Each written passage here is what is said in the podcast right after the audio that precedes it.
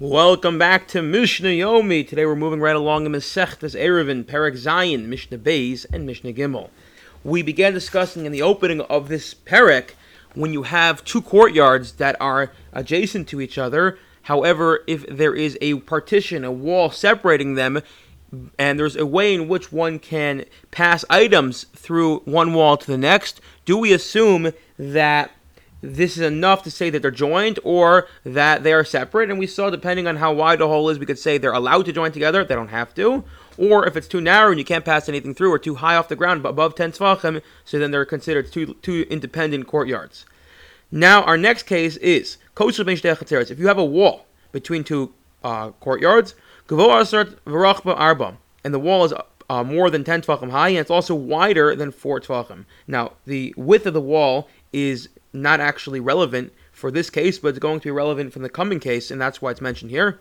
So if there's a, it's a clear, it's a partition, it's there. There's no way to pass anything through, and therefore the standard case, the the the the, the, the psak of the Mishnah is, excuse me, that you cannot make uh, one eruv for both courtyards. Rather, they each have to make their own separate eruv. But what if there are fruits on top of the wall?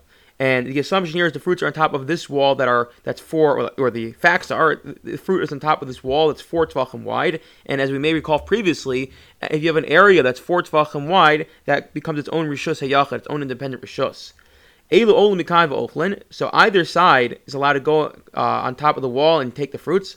Velo Olamikan, Volkhan, and the other side can go and take the fruits. U'vashli yard lamata, but they can't bring the foods down, and the Mishnah is missing a critical word, and that is libayas into their house. And the reason for that is because we're assuming that you're now transferring from the courtyard into a private domain, and you need an eruv for that. Nifritiko. So what if there is a, a uh, the wall collapses and now there's an opening? Ad eser amos. If the opening is ten amos or less, so we assume that's considered an entranceway. In Marivin Shnayim, they can make a joint Eruv. Or they can say we're opting to make our own independent, separate Eruvin because we are two different courtyards, and it's just an op- the opening is there, but that's an entranceway. And the reason again is because it's like an entranceway. Once you have an opening more than 10 tefachim, we don't assume, uh, excuse me, 10 amos, which is close to 20 feet, we now assume it's not considered an entranceway, but rather it's as if there's no wall there. It's just one large courtyard. And They now have to make one joint Eruv and they can't do independent ones. Okay, that was all when there's a wall, a partition separating them. What if it's not a partition, but the opposite? You have a ditch, you have a gully, you have some sort of uh, a hole uh, in between, a pit between the two courtyards. So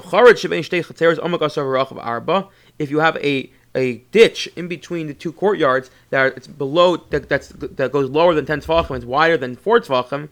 So that that case, we assume that's a considered a complete break, making it two separate courtyards. Vein even they can't make a joined eruv.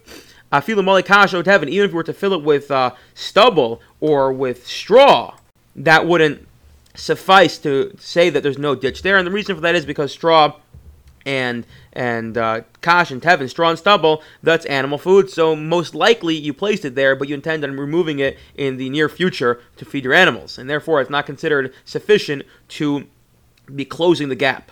Moli offer otororos, but if you were to fill it with dirt or pebbles or stones, so then we assume that's there for a, a longer uh, duration, it's there for a long, long term. You're not going to remove it, and then that in fact is considered now you fill the ditch up. Obviously, therefore, if you intend to remove it right away, so then it wouldn't work. It wouldn't be sufficient. And therefore, Marivin Echav Ein Marivin Shnayim. And in that case, you, you have to actually make one Eruv. You can't. You can now allow to make two Eruv because now there's nothing separating you and your other and your and your your fellow's courtyard next next to you. There's no hole there anymore, and therefore you have to make one large Eruv. I wish you all a wonderful day.